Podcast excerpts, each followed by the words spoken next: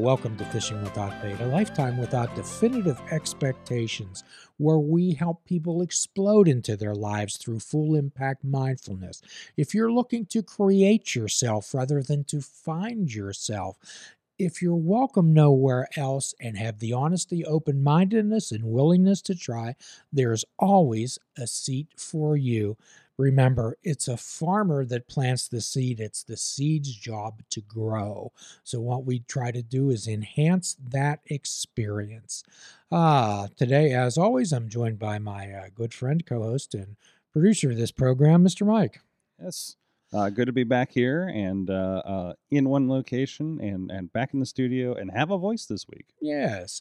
And as uh, perhaps uh, we shared with our uh, listeners out there, I just returned from uh, down in Florida at Delray Beach visiting our good friend Jake Steele, and I got a tattoo uh, that says, Who am I to judge?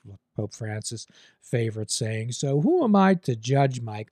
Also leads into the stigma that's imposed upon mental health and particularly upon people that are in recovery.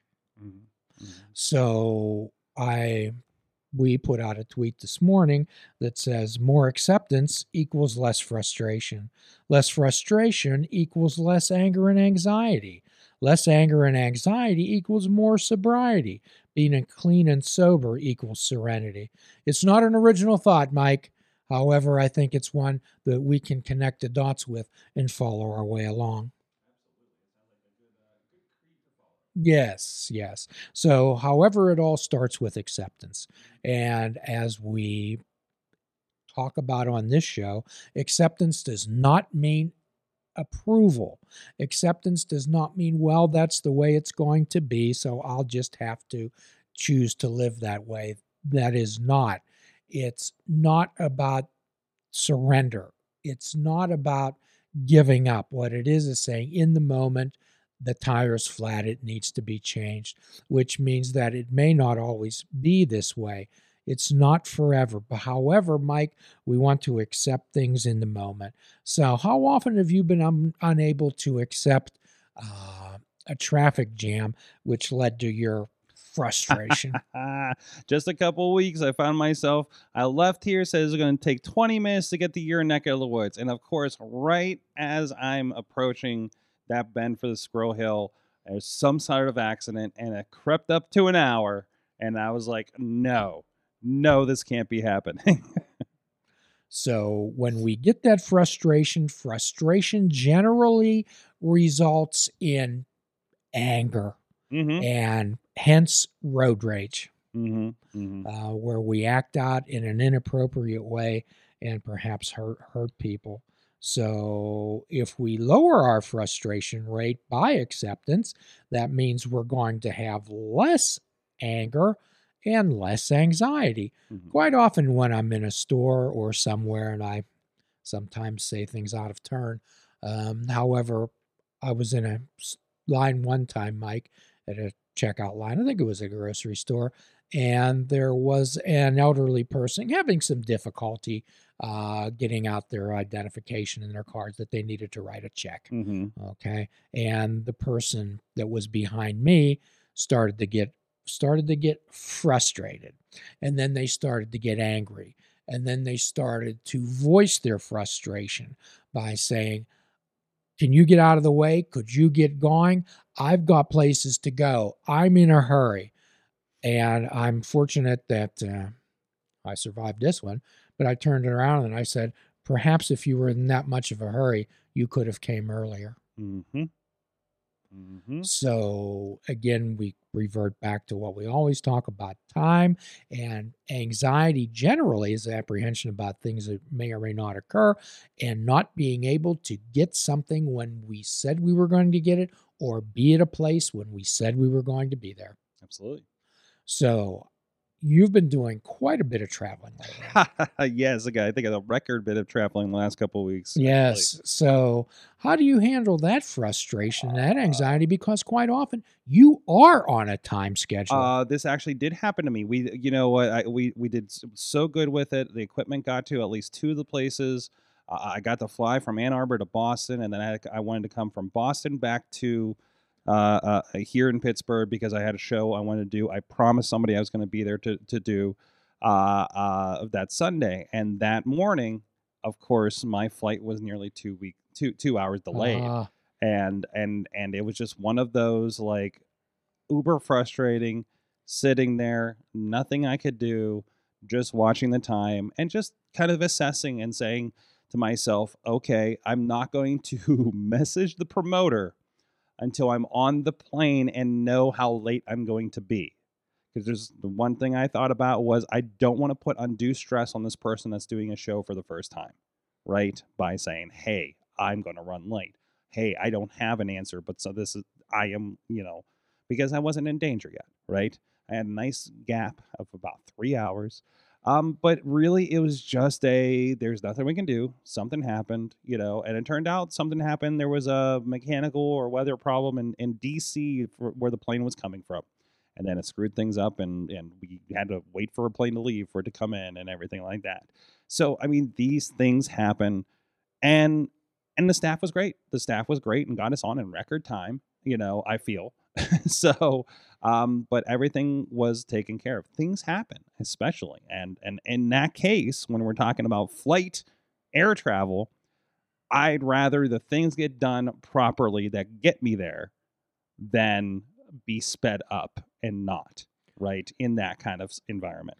So by avoiding telling this first time promoter, most likely nervous about his production coming off well, uh, you could have said, Hey, I'm late and I don't know when I'm going to get there, would have left him with a mind of uncertainty.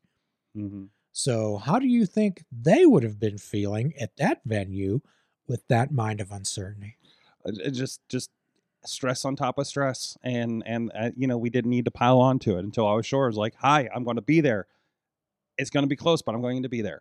You know that kind of thing. So So perhaps by giving telling this person some incomplete information mhm. and developing that mind of uncertainty within that person, developing then into a mind of anxiety, worry, and fear, Mhm. and the frustration that goes along with that, Mhm. you avoided that where what we attempt to help people to do is learn how to respond rather than react to situations and use a wise mind approach. And I would probably suspect, as many times as you and I have talked about this, subconsciously you might have asked yourself, is it necess- what is it necessary for me to tell this person? Absolutely, absolutely. Sometimes I overshare on things like that, um, but um, no, no. And I think about that a lot. You know, I, I I don't want the promoter who's already thinking about every aspect of the show that we're doing live in front of fans and online usually.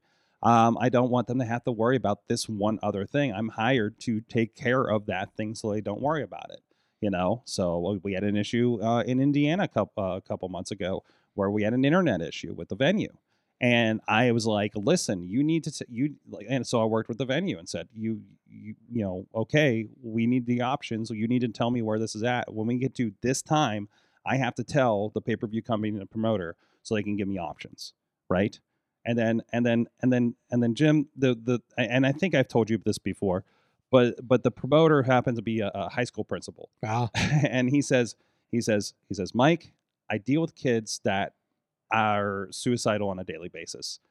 This is going to be okay. I've never worked with anybody in the in the entertainment space that has been so uh, even on things, and it's just like, and it's so like if it happens, it happens, you know, and that's that's been really kind of um, helping um, uh, put things in perspective when we're doing these projects. so you this this individual was able to step back and look at this situation. Yep. Most people aren't born with this type of personality. Oh, absolutely not. or this type of viewpoints. It's Mm-mm. practice. And one of the frustrating things about therapy, Mike, is that sometimes I believe that when patients come in to visit me, perhaps they think I'm going to have some type of a magic incantation, brew up some type of a magic dust Mhm. that they're going to use, and everything's going to be fine. It's kind of magic, the magical pill, the magical bullet, the magical thing that's going to make everything better, right? Well, and as we talk about abracadabra, Mm-hmm. Mhm. I speak what I create, I create what I speak. That's the magic. Rewriting the script in your head and learning how to have a different perception of things. Let's go back to last July when you and I were on our way to the airport to visit Mhm. our, our friend and uh, spend our little vacation. A lot of air travel stories today. Yes. So when we were about oh, four or five miles from the airport, I told you, I said, Mike, I don't have my wallet. Mm-hmm. So neither of us burst into flame, Mm-hmm. although there was a few moments of anxiety. Absolutely. But however, you and I worked out a plan Mm-hmm. and we tried various uh, types of suggestions and we've we've found one that worked. Mm-hmm. with some willing people who were able to help us. And the only reason that they were able to help us, Mike, is we already had cultivated that relationship with them. Absolutely. So we accepted the fact, first of all, we had to accept the fact that I didn't have my wallet. And if I didn't have my wallet, I wasn't going to be able to board the plane. Right. So obviously you were going to go, but I had to accept the fact that if that wallet didn't get in there at time, I would have to have go on another flight. Mm-hmm. However, what we did know was that I was going to get there Mm-hmm. at some point. We knew there was another flight in about like two or three hours, and then you know you would have been able to talk to the desk and get things resorted. However, the first thing that needed to be done, and I say need very rarely, but Mhm. this needed to be done, had to accept the fact I didn't have my wallet. Mm-hmm. And once we accept the fact that I didn't have my wallet, then we can explore possibilities. Mm-hmm. What are the options? Yes. Yes. So, was it necessary for you and I to burst into flame and Nope. scream? Nope. No. However, and again, that type of mindset and that type of attitude just doesn't appear. It's an acquired behavior pattern Mm-hmm. over a Mhm. period of time. And we, you and I have often talked about that frustration, pain can be a wise teacher. Over COVID, um, it was always a big thing because you know there was a lot of uncertainty, right? And it's a, and and and it was always you know, and then started the conversation started up about you know the lockdowns and the masking, whether we should or shouldn't, da da da da. And right off the bat, as soon as it started happening, lockdown started happening, I looked at I looked at uh, uh, my, my my wife and business partner and said, "Listen, we cannot get into the weeds about why this is happening and if the right thing is happening right now, because we have to accept that whatever is happening is out of our control, and what are we going to do in response to it to make sure that we're okay, right? I- As a business, as us, you know, what do we need to do for that? And then as things go, as we're running into supply chain issues, with we we're seeing stuff with our equipment where it's like, well, this isn't available or this is too expensive. What do we do about this? And, not hemming hawing on over, well, the gas is up because you know the president or this or that, and again, things out of our control. It was like, it- you know, business is going to change, the world is going to change. How are we going to adapt to that change? Um, you know, is always the thing. A lot of crazy stuff is happening right now in the world and we're going to see like it or not all of us are going to see ex- effects from what's happening half a world away. And and we need to accept that and say what are we going to do to make sure we're taking care of ourselves and each other and not hem and haw over why this is happening should this be happening? You know what can we do to adapt to this situation And that leads us back to the point of we, first of all, when we have an uncomfortable or unacceptable situation, mm-hmm. the first thing we do is accept it the way it is in the moment, yes not wondering how it got there, mm-hmm. not wondering how the gre- the weeds grew in the driveway, Mm-hmm. not wondering why there's no eggs left in the refrigerator. Mm-hmm. First of all, we accept it, then we attempt to do the next right thing. right So what that involves is plan having plan A, B, and C, and having the acceptance and leading us to, to a moment of serenity and begin to explore possibilities. Right. And as always, what we talk about on this program, Mike, you just alluded to uh, some situations that are happening in the world right now that have seemed to galvanize uh, a lot of folks in a in a certain direction uh, to help others. And there's an individual out there in this world that's uh, standing tall and um, is showing a great deal of resilience. Mhm. And uh, because of this person's resilience and and resolve in doing the next right thing, uh, this person is garner this person is garnering much admiration and support. Absolutely. So, all of us in our lives look forward to somebody that we support and admire. And again, we talk about the difference again between confidence and arrogance, Mike. We arrogant people we shy away from, confident people we follow. So, again, we come back to the acceptance part of this.